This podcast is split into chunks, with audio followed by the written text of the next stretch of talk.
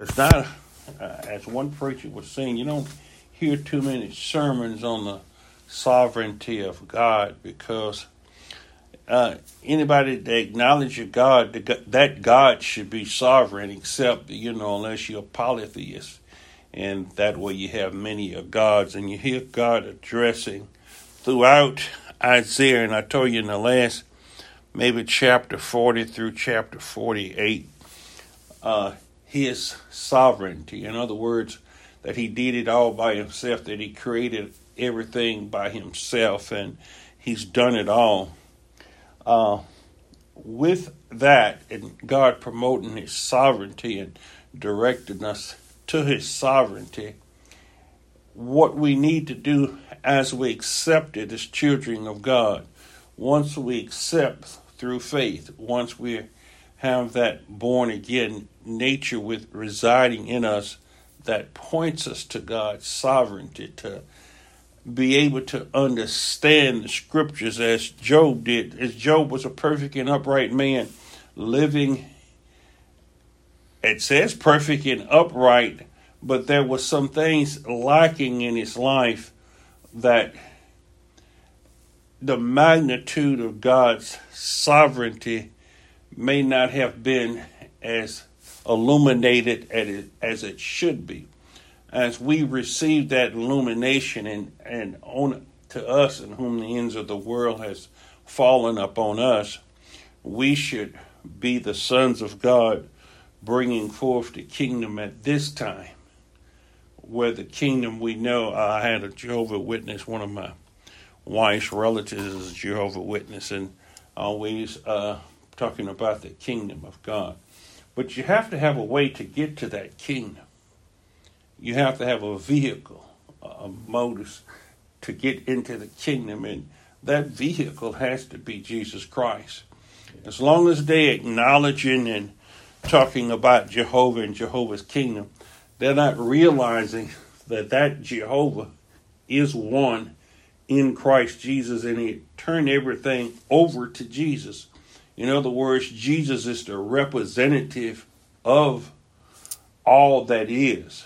He is the creator, and that's the glory that God has given him. Jehovah the Father had it pleased him that the fullness of the Godhead would dwell bodily in Jesus Christ, who have shape, form, and the image and the like. That's why he says, You've seen me, you've seen the Father. So the Jehovah Witnesses, those that are within that denomination that God calls out of it, because you have many schisms and denominations that that allow doctrine, a false or twisted doctrine, to prevail, and that's a problem when that's not by knowledge. In other words, you have knowledge, teaching, a doctrine, but it's not by knowledge. That's where the Jews' mistake is. They have a zeal for God, but not according to knowledge. And it says his people perish for the lack of knowledge. So that's what we have to do get into a relationship of knowing God. Yes. To know God. To know God and to have faith and trust in Him, as I said, in this last days, trusting in God's sovereignty and living every day by faith. Because first point is that He is the creator. God is creator. He's Father of all all souls belong to him. But in that, we see where God says he created the heavens and the earth. He said, verse 12 uh, of chapter 45 of Isaiah, he says, I have made the earth and created man upon it. I, even my hands, have stretched out the heavens, and all their host I have commanded. Surely throughout this, and I verses countless to number that he had pointed creation to him and that he did it all what by himself he keeps stating that over and over the theme is he done it all by himself but we see jesus is the creator god see now with jehovah witnesses that would put them at a variance if they're not seeing that god had given jesus a name above every name yes Jesus is the creator God, and without whom there would be nothing. Without Jesus, it wouldn't be anything. So let's we know how Genesis reads the book of Genesis, the creation account read. But if we go to the New Testament and read the, that account, it, it's parallel to that account in Genesis, John 1 1 through 3. It reads a lot like Genesis 1 and 1. It says, In the beginning was the Word. Yes. In the beginning was the Word, and the Word was with God. Yes. That Word was with God. And the Word was God. Synonymous. They was the same thing. The Word was God. The same was in the beginning with God, and all things were made by him, and without him nothing was made that was made. So there's no contradiction in Scripture if Jesus is that same God that did that creating in Genesis, and we know that Jesus is not Jehovah, that Jehovah is God the Father. Jesus is has that name of Jesus. That's where the glory of the Godhead resides. So John tells us all things were made by him. Jesus, the Word, was the Father's agent for creation of the universe. In other words, remember I told you Satan is an instrument in God's hand. Mm-hmm. Well, Jesus was this instrument of the agent of creation of the universe in the beginning. In the book of Psalm, the psalmist wrote in Psalms 33 and 6, it says, By the word of the Lord were the heavens made, and all the hosts, that is, the angels of them, by the breath of his mouth. Verse 9 says, For he spoke and it was done, he commanded and it stood fast. It came into being, and there it was. Yes, it says Jesus spoke the universe into being, and all things were made from nothing. And, you know, it wasn't a big bang theory, it was God speaking things into existence. Yes. Science may explain it with another concept or whatever, but there's no big bang theory as such to name it that it just imploded from nothing that nothing that it imploded was that was it was Jesus speaking it into existence as God spoke and it came into existence from nothing. So it came forth from Jesus. That instrument was Jesus that whereby the world came into existence. Christ now upholds all things by the word of his power. Everything is held together by that word of his power. We see when he rose from the dead, he says, All power in heaven and earth has been given unto him. So everything is held together by that power that's in Jesus Christ. Let's look at the scriptures, Hebrews 1 and 3. It says in the King James Version, it reads, this is a condensed, this is King James says, who being the brightness of his glory, of God's glory, and the express image of his person, of God's image. Yes. But this is Jesus it's talking about. And upholding all things by the word of his power, of Jesus' power. When he had by himself purged our sins, sit down at the right hand of majesty on high. In other words, this is complete. When someone sits down, they're finished working. He sat down and was a symbol of authority. He had purged our sins. He had accomplished the work that was to be done in our salvation, purging our sins. It's a completion. Now let's read that in Amplified to put a little bit more meat on the skeletons. The sun is the radiance and the only expression of the glory of our awesome God that is Jesus Christ. He's the express image, the reflection of Him. If you've seen me, you've seen the Father. That, that's what Jesus says. Yes. Reflecting God's Shekinah glory, the light being the brilliant light of the, of the divine of Jesus Christ. He was the light of the world. He was the light from God and the exact representation and perfect imprint of his Father's essence, the essence of God. You remember I told you essence is what something consists of or what it is. The essence of something, it's the the marrow of it, it's the being of that what it is. It says, and the essence, upholding and maintaining. And last week in the teaching, I told you that God performs the maintenance of his universe, that God is directing all nations, God is doing all things. He's not a absentee landlord, he's not as the deist as George Washington, Thomas Jefferson, a lot of the founding fathers present him as a deist. In other words, he create that they believe in God, that he created the earth, but that he had left it to its own existence, and what came forth is what comes forth. But we see God, if we see the sovereignty of God, we see God performing the maintenance of the earth. In other words, He's there. Some things that He directs for His purposes and everything, but God is, hasn't lost control by being sovereign. He still doeth yet work. Jesus said, The Father doeth yet work. We see that he maintaining and propelling all the things that is the entire physical and spiritual universe by his powerful word that is carrying the universe along to its predetermined goal. And I told you history is linear, it's not circular. We are headed somewhere. He did say that the world should end, the world order, and the elements of melt with fervent heat in other words, through all of this chaos, he's bringing us to something. There's a point.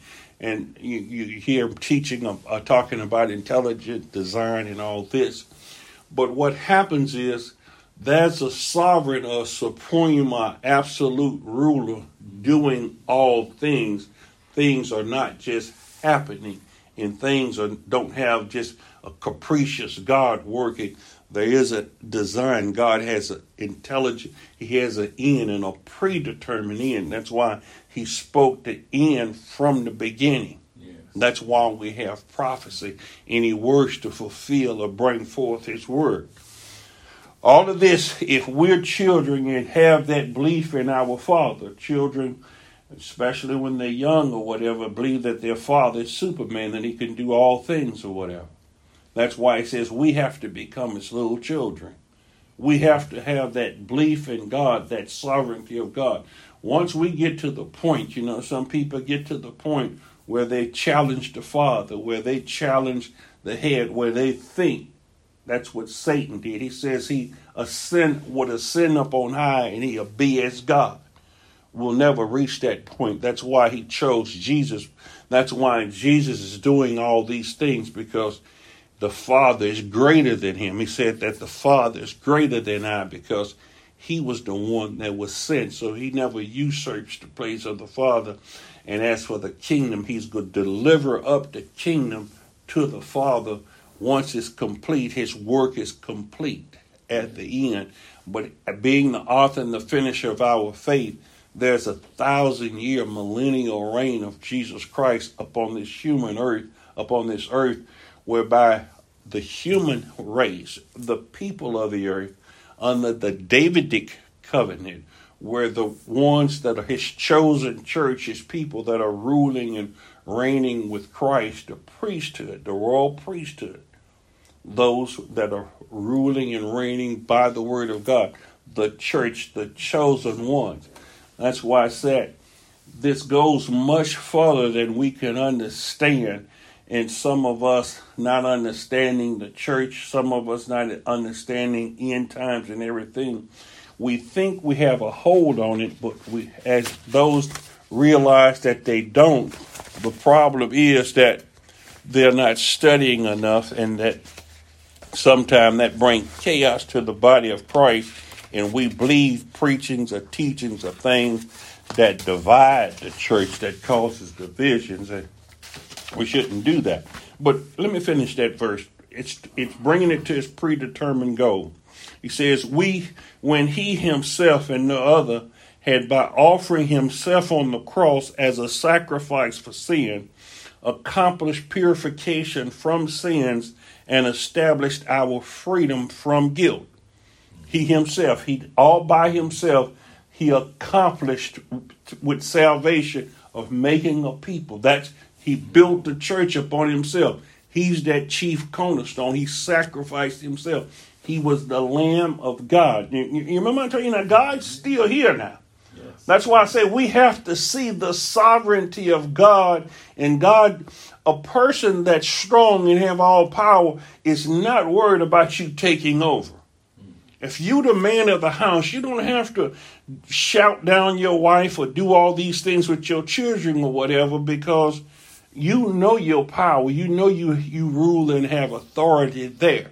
So the pettiness of them rising up or trying to overtake it or whatever, you're not moved or shaken by that. When we shake our fist at God, this is how big God is. When we shake our fist at God or curse God or say God doesn't exist, that doesn't move him or bother him or change his course of actions.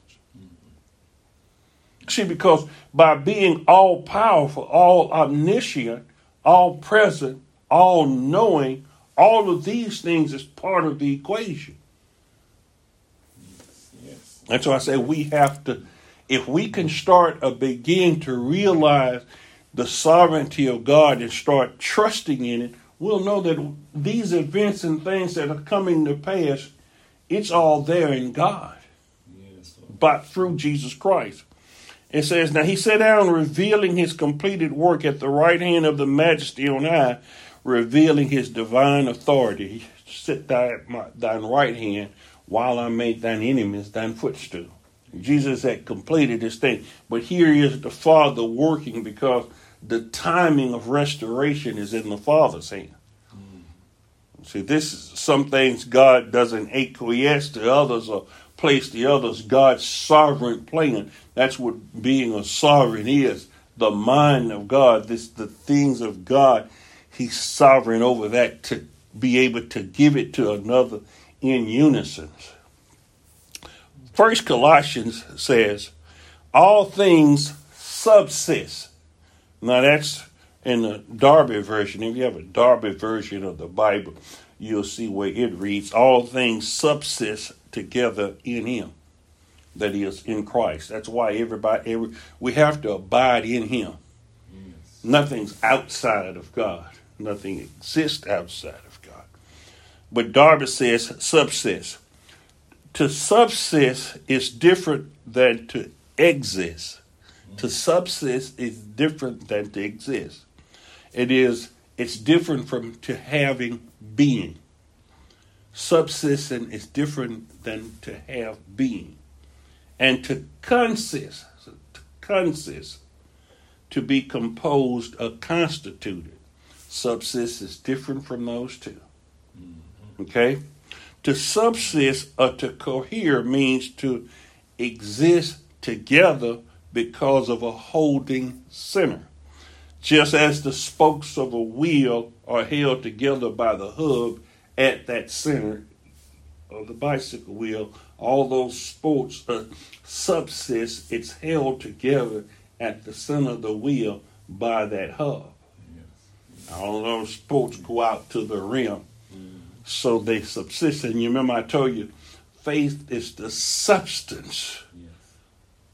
So there's an underlying holding together that's only in Christ. All of this abides in Christ. In Genesis, it says he created it all. It says the stars, you remember he created the stars, he started time to rolling the, the stars continue their course because he keeps them there. Scripture says that it is God. Let's read Isaiah 40 and 26. Because I said throughout the word of God, you'll hear these refrain of voices testifying to his sovereignty, his creationness, and all things that he had done. But it's Jesus Christ is the acting agent in this that has form. He has form. There's no man can see God. But we have seen Jesus Christ. Yes. They said they have seen and beheld him.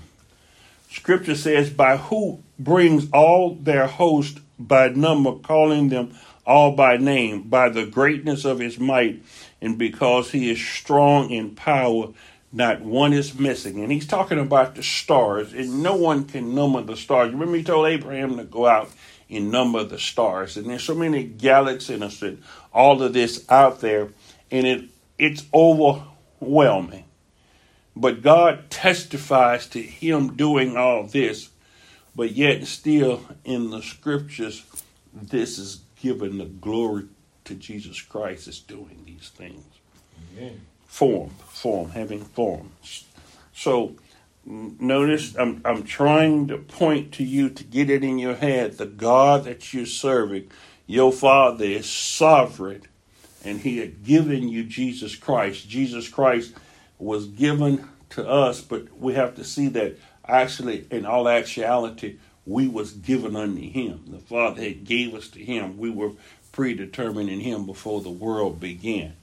But we're looking at the Son was given in the book of Isaiah when it says, A child shall be born. That Son was given, that was God's Son that was given, created with form as a man. He came as a man. He laid his deity aside. He came in the world. He was born as a child and he was reared, but as a man. So he had form. Yes. He had form.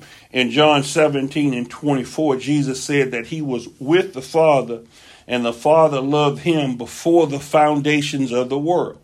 So people talking about the baby in the manger or whatever, but this incarnate Jesus Christ that came in the form of, of, of a man, yes. born in Bethlehem, born as a baby, he said that he was with the Father, according to John 17 and 24 that he was with the Father in the beginning of the world. And notice that he had created the world in the beginning. Mm-hmm. This same baby that was given.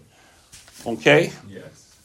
So it says, so in our verse, John 1, it says, John 1 and 1, going back there, it says, was, it says, was in and was, that word was, speaks of the eternal, the pre existent word of the word, the pre-existence of the word, because going back to Moses when he says, I am that I am, that means he's eternal. He's always existed.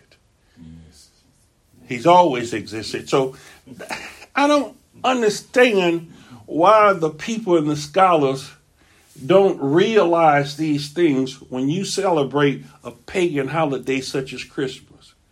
How are you celebrating the birth of Christ if he says he's sovereign, that he always existed, and that he created the world, and that he was in the beginning with the Father, that the Father loved him in the beginning, and he was the one who created it all. The Son had always been here. Jesus has always been here. How can you give him a birth date of December 25th like every other man? See, that's the problem. We humanizing to the point of being just one of us. And he was the only begotten Son of God. That's what is taken from deity is begotten. You can't create deity. Deity is begotten. In other words, he came from God and he went back to God. He was grown when he was taken out of God because deity has no age. It's ages, it's eternity. So how can you say deity had a birthday? But going on with your foolishness and celebrate these and say, oh, the baby in the manger, have all your manger scenes and everything. You're causing your children to be sidetracked here. The word being itself a name for the second person of the Trinity, who has no beginning and no end, and who came to earth in the form of a man and was called Jesus. John says you should call his name Jesus no beginning and no end, but we having to accept or make that lie that he has a birth date, that he was born. Mm. Okay. Scientists and, and, and atheists, this is atheist, Don DeYoung, right, that the anthropic, the anthropic principle states that the earth appears to be carefully designed for the well-being of mankind. Now, this is an atheist saying that the wor- that the earth was carefully designed for mankind. Hmm. hmm. For instance, he says any change in the rate of the earth's rotation around the sun or on its axis would be catastrophic. The earth would become either too hot or too cold to support life. This is what science is saying. Which is right, which is true now. It says if the moon was slightly closer to the earth, high tides would cover the continents, and if it were farther away, there would be no tidal action at all, and everything in the oceans would die. We're seeing that God gives man this knowledge, and what he's stating is true. I watched Channel 2 News. Josh Eaches was saying that it should start raining, and they said it was supposed to start raining around 9, and it did start raining around 90 miles, and the different rains. Sometimes they, they, they can't get it perfect, but it gets it close. Sometimes that seven day forecast is pretty close. And without these plannings or warnings, just like they warn about different hurricanes and things, of course we're going to get it wrong. They would be gods if they got it right all the time and could predict it down to a, a degree. But we see where this knowledge, you remember I told you everything was in Christ. He gives us the ability to sustain ourselves here on earth. So true scientists that are Christians, there are many of Christian scientists. So don't be ignorant along with the people that say, "Oh, don't take that vaccine. Science is trying to do this, or don't do all these things." Uh, you know, some of them really belong in the dark ages or whatever. So we're not looking at all those things. But it says a tiny change in the composition of gases that make up our atmosphere would be fatal to life with the mixture of the atmosphere. If it was any different, we would die. Oh, if and if the ocean floors were only a few feet deeper than they are, the carbon dioxide and oxygen balance would be upset and no animal or plant life could exist. And the list goes on and on. You know, I'm not conducting a science course this morning, but that list goes on and on. DeYoung also concludes that the way this delicate balance is maintained is, after much study, still a secret of nature. How does this balance? Well, the science says it's a secret of nature, but we know there's a God that's keeping this, that's maintaining this. They say it's a secret of nature, but we know it's God. It's God, and we give God the glory, we give honor and praise we give thanks to God for all doing all these things. Amen. The book of Romans 1 20 22, speaking of our Creator, says, For since the creation of the world, his invisible attributes are clearly seen, being understood by the things that are made, those things that are visible, even his eternal power and Godhead, so that they are without excuse, because all they though they knew God, they did not glorify him as God, nor were thankful, but became futile in their thoughts, and their foolish hearts were darkened. Professing to be wise, they became fools. Uh, you can be educated beyond comprehension. People could say you so smart, you're stupid. You know, you you know that foolishness is beyond your that wisdom is beyond your comprehension. You know, eh, but anyhow, I don't want to begin an ad hom argument about any particular individual or whatever, but according to the book of Romans, God's people know about this creator, even the invisible and the, the creation. We see God in creation yeah. to those that acknowledge God. Some won't acknowledge God or give God the glory or whatever. To some of those, he does turn them over to a reprobate mind because you're going against created principles of God. Yeah. But all that's within the sovereignty of God. In other words, sin doesn't exist. When man ate of the tree of the fruit of the knowledge of good and evil, and this is a whole other teaching, and I'm going to make this sentence and I won't go too far on it. But sin is a negation, a contradiction, and does not exist. Sin doesn't exist now. Mm. God didn't create sin. So what's happening now and what we're going through is not real. You remember I told you the physical world is not real? Because in the end, when Jesus establishes and delivers up the kingdom, as he established in the kingdom and in the world to come, and that is when heaven, when the kingdom of God become, when heaven become I mean, earth become as heaven. In the new heavens and the new earth, we won't have that knowledge of sin we, or oh, by being obedient to God. Yes. And sin will be erased. So you won't remember what has transpired. In other words, you won't remember the family life that you once had. You, you understand? Yes. You a new be- beginning. All things have become new. Old things are passed away. So you won't remember sin because you, I said sin is a negation. It doesn't exist. But in the physical world, He created the physical world to form us and shape us, the spiritual man.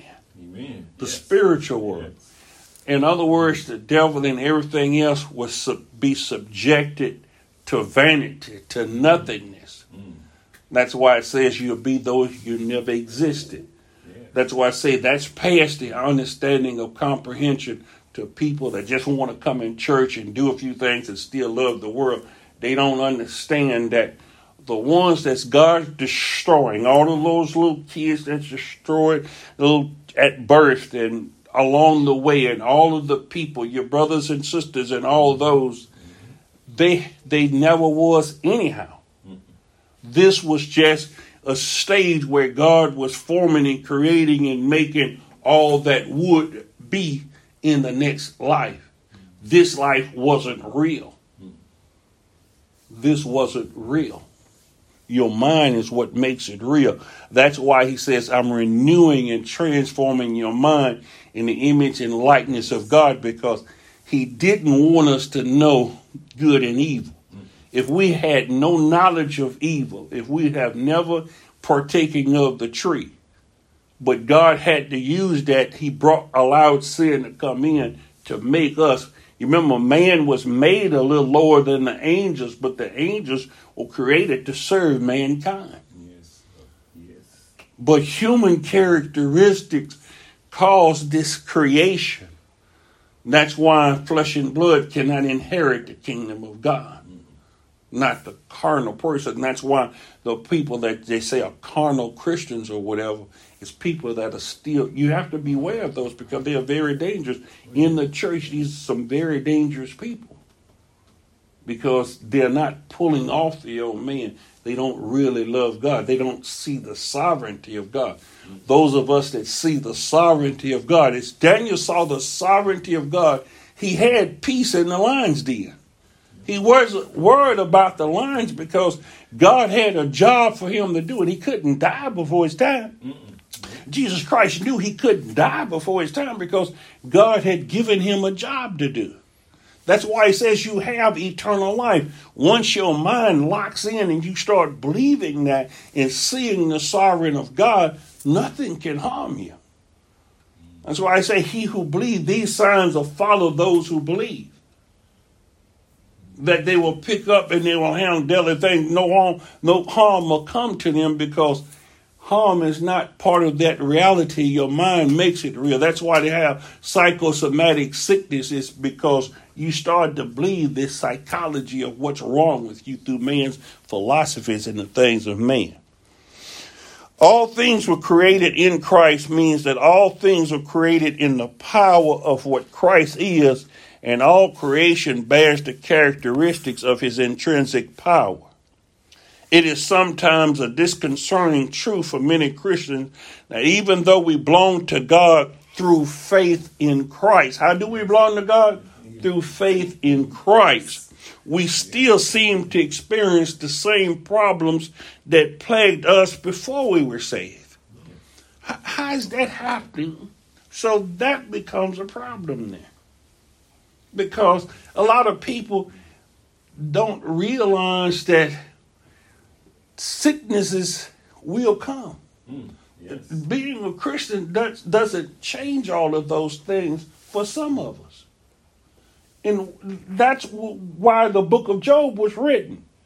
That that's a point that that's will be argued from here to there, but we have to come. There's some that's going to come beyond that, go, go, go, comprehend that, that the light of dawn on them. We often become discouraged and bogged down in the life's cares and the things of life when our relatives are failing and different things around us are happening. But it says, don't be the ones where that seed growing up in the cares of this life choke the word out of you and you become unfruitful. See, sometimes helping others is a problem. Sometimes you have to let happen what's going to happen. That person or thing you're trying to help out of the ditch has to be in the ditch, and that's the nature, that's the sovereignty of God. That's behind you. Yes. Yes. You know, so you have, to, it's a whole lot of learning the will of God and understanding the will of God and still have a compassionate way. Hmm. The fact that both the Old and New Testaments address this problem the same way indicates that God knows problems and worries are inevitable in this life, but how we address those inevitabilities is what's pertinent. How do we address those things in a sovereign life and still go on? That's what makes man who he is. That's why doctors, can you imagine oncologists and things that see so much cancer and so much dying? come to accept life, but clearly you're passionate and try to pull some through, try to make some comfortable. And they say, well, we're going to have to transfer you to a hospice center or something to keep you comfortable and everything. But they know there's going to be pain and suffering in this life. Mm, yeah. We know that there's going to be death in this life. Mm. We know that there's going to be some that's in poverty in this life. But what about those people in religion? So, well, if you're a religious person, why don't you just go in the hospital and heal everybody? That's not the way God has this designed now. A lot of people say, well, you're so wealthy, why don't you feed all the people and do all this? Uh, what did Jesus say? Well, the poor you'll have with you always. always. That's a lesson that's being learned here. Thankfully, he has given the same solution he gave in both Psalms to Peter. That same solution is in the Old Testament and New Testament. In the book of Psalm and in Peter's letter, it says, Cast your cares on the Lord, and he will sustain you. He will never let the righteous fall. That's a generality because the righteous do fall. Mm. But that's a generality. Cast your cares on him, and he sustains you. Cast that's Psalms 55 and 22. 1 Peter 5 and 7 says, Cast all your anxiety on him because he cares for you. Because we know caring and worrying is sins. Right? Mm-hmm. He says, see that you be not worried. Anxiety and everything, but remember I said he's making a cake here. He's making saints here. He's making people, and we all have different gifts. We all at different levels. We all not the same. Some people can not let things worry or, or, or, or put them all discombobulated out of the picture. But some be able to steady the wheel, keep the wheel steady mm. the, the world was so discombobulated, the nation was so out of whack under our last president. But notice that God has a man that made 80 years old the other day that that's helped steadying the world. Mm. You know, we need the elders of the church. We need the old people. Old people have have more. They're temperate and grave because they've seen things before and they know things. So that's why the young people and the old people that he wrote to in the book of John, you need one another. You need that wisdom from the old hands. Yes. So that don't give all old people a chance to say, well, look, you got deluded because you got a lot of old fools out there. don't forget, you got a lot of old fools out there. Like I say, these are generalizations. Yes. Just because you gray, got gray hair, that don't mean you got good sense. Contained within these two verses are several amazing truths. God will sustain us. He will never let us fall, and He cares for us. Now, taking one at a time, we see first that God declares both His ability and His willingness, willingness to be strength and support mentally, emotionally, and spiritually. You remember the man asked Jesus, he says, that he could heal him if he wanted. And Jesus says, I will, be healed. But it's some he don't. So God is sovereign. He can do those things. So we have to know this according to the will of God. And that's how God asks us to receive things is praying to Him and asking in the name of Jesus, asking according to His will. So the understanding comes through knowing the will of God. He is able and best of all willing to take everything that threatens to overwhelm us and use it for our benefit. So, generally, with the church and God's people, He does these things. He has promised to work all things together for the good of those who love Him, who have been called according to His purpose. Now, even at times when we doubt Him, He is still working for our good and His glory even when we doubt him, sometimes these things don't come to pass right. Remember, he had gave given Samson a job to do, yes. and Samson was the most disobedient. He loved to chase a skirt. He was a womanizer. But that brought about his death. Mm. But in his death, when he committed suicide, and a lot of people don't like to hear that, he did commit suicide. He asked God to help him do this. He said, Give me the strength this one last time to avenge myself on my enemies.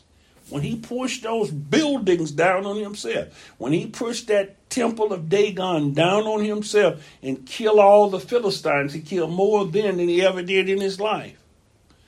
But his life ended because of his disobedience. That's the consequences of what he did. He was bald headed and blind. The woman cut his hair and everything, gave him a bald head, and they put his eyes out. That was because of his disobedience. You see, so sometimes God pulls the righteous or the good through, or his called people through, but the consequences of our transgressions. You remember David? He lived and he got old in some of the things, but he told David the sword would never leave his house.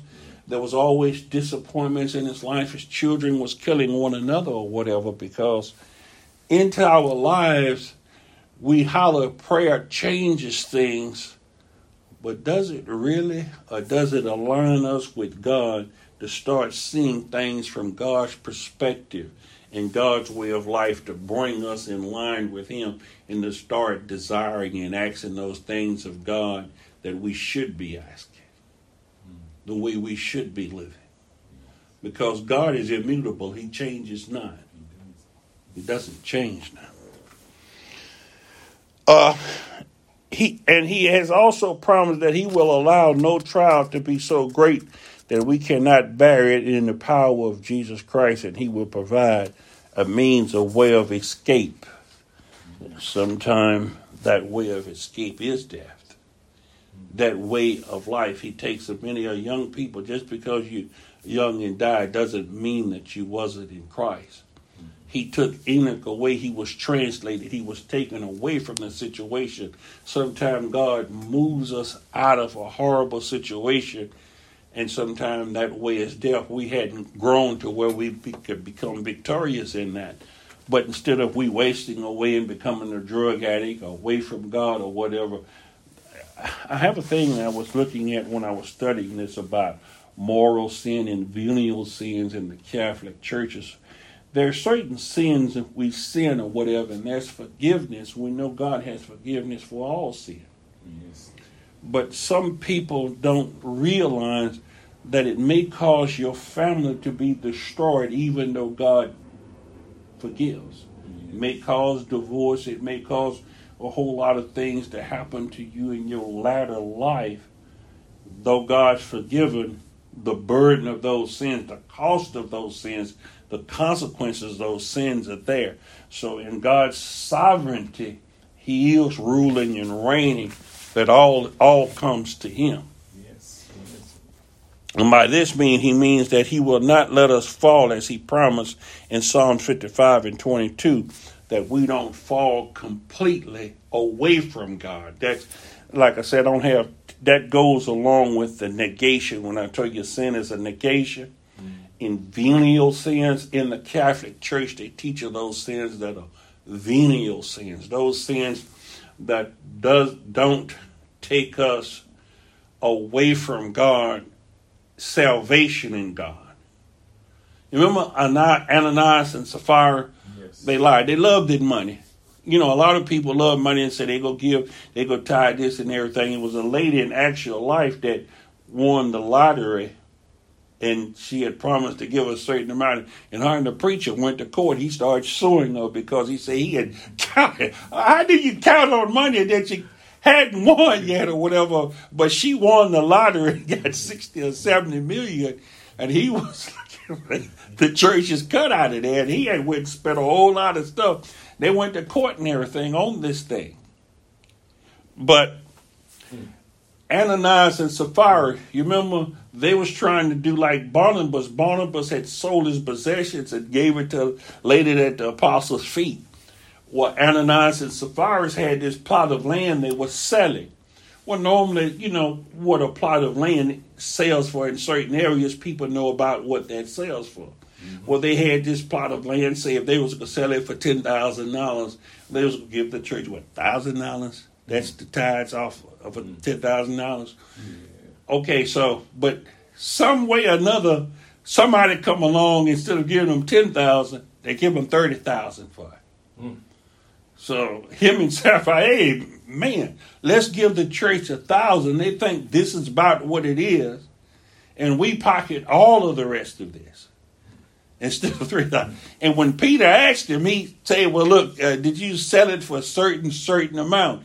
He said, Well, you hadn't lied to me, you've lied to the Holy Ghost.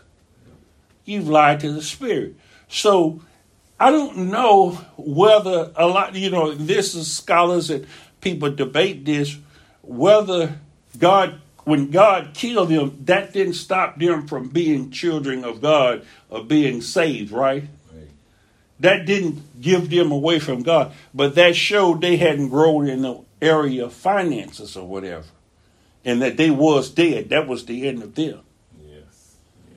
Now they do will have eternal life. So he says, uh, many are sleeping. So that's where we're getting into something. On, like I said, now I didn't spend five or ten minutes on just that, but that's a pretty big category there of venial sins. And it's not just money, it's everything else or whatever. Oh, yes. But in God's sovereignty, that's why I say, that's why when he says, forsake not the assembling together yourself teaching and thing, you'll see the depths of God. You can't plumb the depths of God, but you start learning other things. That's why they say the elders or whatever, because the older or the more you know of God, the more you can instruct and tell others what you've seen and, and became. The third statement, he cares for us, uh, he cares for you, gives us the motivation behind his other promises. Now, our God is not cold or unfeeling, or not, neither is he a capricious God that just acts in any kind of way. He has feelings and care for you. But who we talking about? Jesus Christ, you right? Yeah. That's our God because God doesn't have feelings, you know. That's why he sent Jesus Christ. God can't feel. Jesus Christ can feel. You know, he, he, he has the feelings of our infirmity. That's why he was created a man. You see, because nothing hurts God. You you think you could hurt God's feelings where He's gonna cry or something? You think you have any? That's why I say it's not a battle that He's in with Satan and Satan wins some and He loses some. No, God is all powerful. You know, it's like a, a gnat biting an elephant or something, a less than that because He can't feel things. You can't hurt God. You can't break God's will. You can't disappoint God. You can't do anything. God is sovereign. Nothing takes away or gives God. God is not dependent. What does that sovereign mean? He's autonomous. He's independent of everything. Yes. Amen. Our God is a loving Father whose heart is tender toward his children. Now, who we're talking about? Jesus Christ? Because we've seen where Jesus Christ had the ability at the tomb of Lazarus, what it says, and Jesus wept. Look, every all the young people know that's the shortest sentence in the Bible. Jesus wept. So he showed compassion, a God with compassion, but he was weeping because of their condition. He wasn't weeping because Lazarus was dead. He was showing us that we mourn with those that mourn. He felt sorry for their spiritual condition. He said he will live again. He, she says, I know he'll live in the resurrection. He says, but I am the resurrection In other words, if you trusting and hoping in me, because they were scolding him for not being, they said if you wasn't, if you was here, our brother wouldn't have died.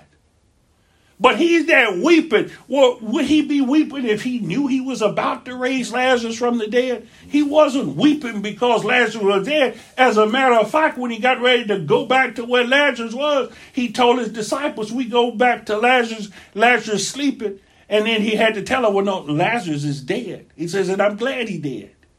Because that's to show the glory of God. That's why he stayed away, because everything he did was to glorify God.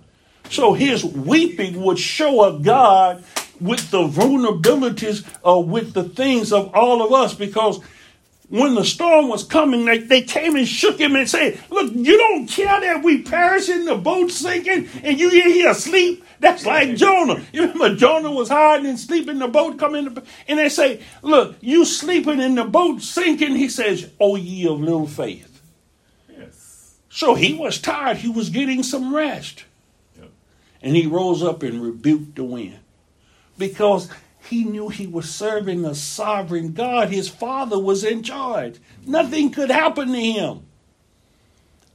Right? No man coming unto me unless the Father had sent him. That's it. When he asked Judas, whence comest thou? God had sent him. God, Jesus is all knowing. He serves a sovereign God. He was the chief apostle. He came to do the will of God. Amen. That's why he came.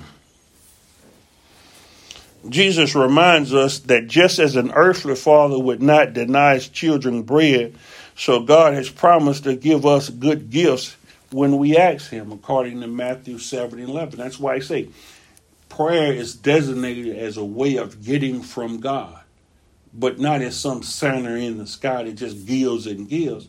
It's certain stipulations or conditions that we feel to ask what we will of him and he gives and we know we have that petition through faith because we keep his commandments. Now in the spirit of asking for good gifts first we must pray and tell the lord that we hear what he's saying. In john 16 and 33 where jesus says these things have i spoken to you that in me you may have peace. Remember i said we have peace as Daniel was in the lion's den. There's a resignation and a peace in God. I don't know if we've arrived there today because I still, I'm just halfway and we're at the end of this for the day. So we'll make a second part of this on God's sovereignty because we're going into idols after this in chapter 46. But in the world, he says, you will have tribulations but be of good cheer, I have overcome the world. Then we should ask the Lord to show us how he has overcome the world. If he tells us to be of good cheer, he's overcome the world, we should ask, well, how did you do this so we can do it? That's why he came as a man. You remember I told you, people say to God, man, now hold on now, we're doing something we shouldn't do. If you celebrated his birth as a man, we see that he did come as a man. So all of these things he's doing as a man. That's why it showed him weeping. That's why it showed him sleeping. You remember he was hungry and he asked him about bread and he asked him about eating and showed him thirsty. So as a man, he was dependent upon God. And as men, we're dependent upon Jesus Christ. Yes. So we ask, how did you overcome as a man?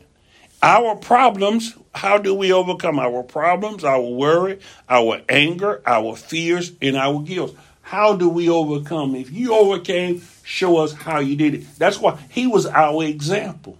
Yes, yes. He was our example, the spiritual Adam, to show us how to fully trust and depend on God.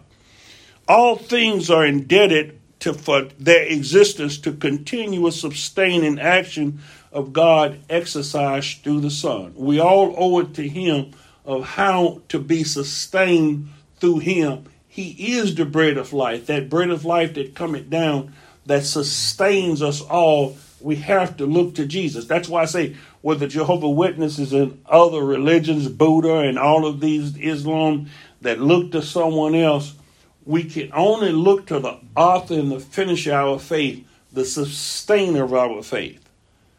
That is Jesus Christ. We have our being and our existence. Nothing exists of its own inherent power of being. Nothing can exist of its own inherent power of being. The Lord reveals to us through His Word, the Bible, that we can be of good cheer and that we can. We can be of good cheer. Actually, this is right because He gives us that cheer. He gives us a joy no man can take away, and He gives us peace. And that He said, You have no bread. You remember He fed them. There's no use in them being sorry and dejected and cast down and having anxieties and fear. Nothing in all creation stands or acts independently of God's will, of the Lord's will. All of it is inside God, nothing outside of God.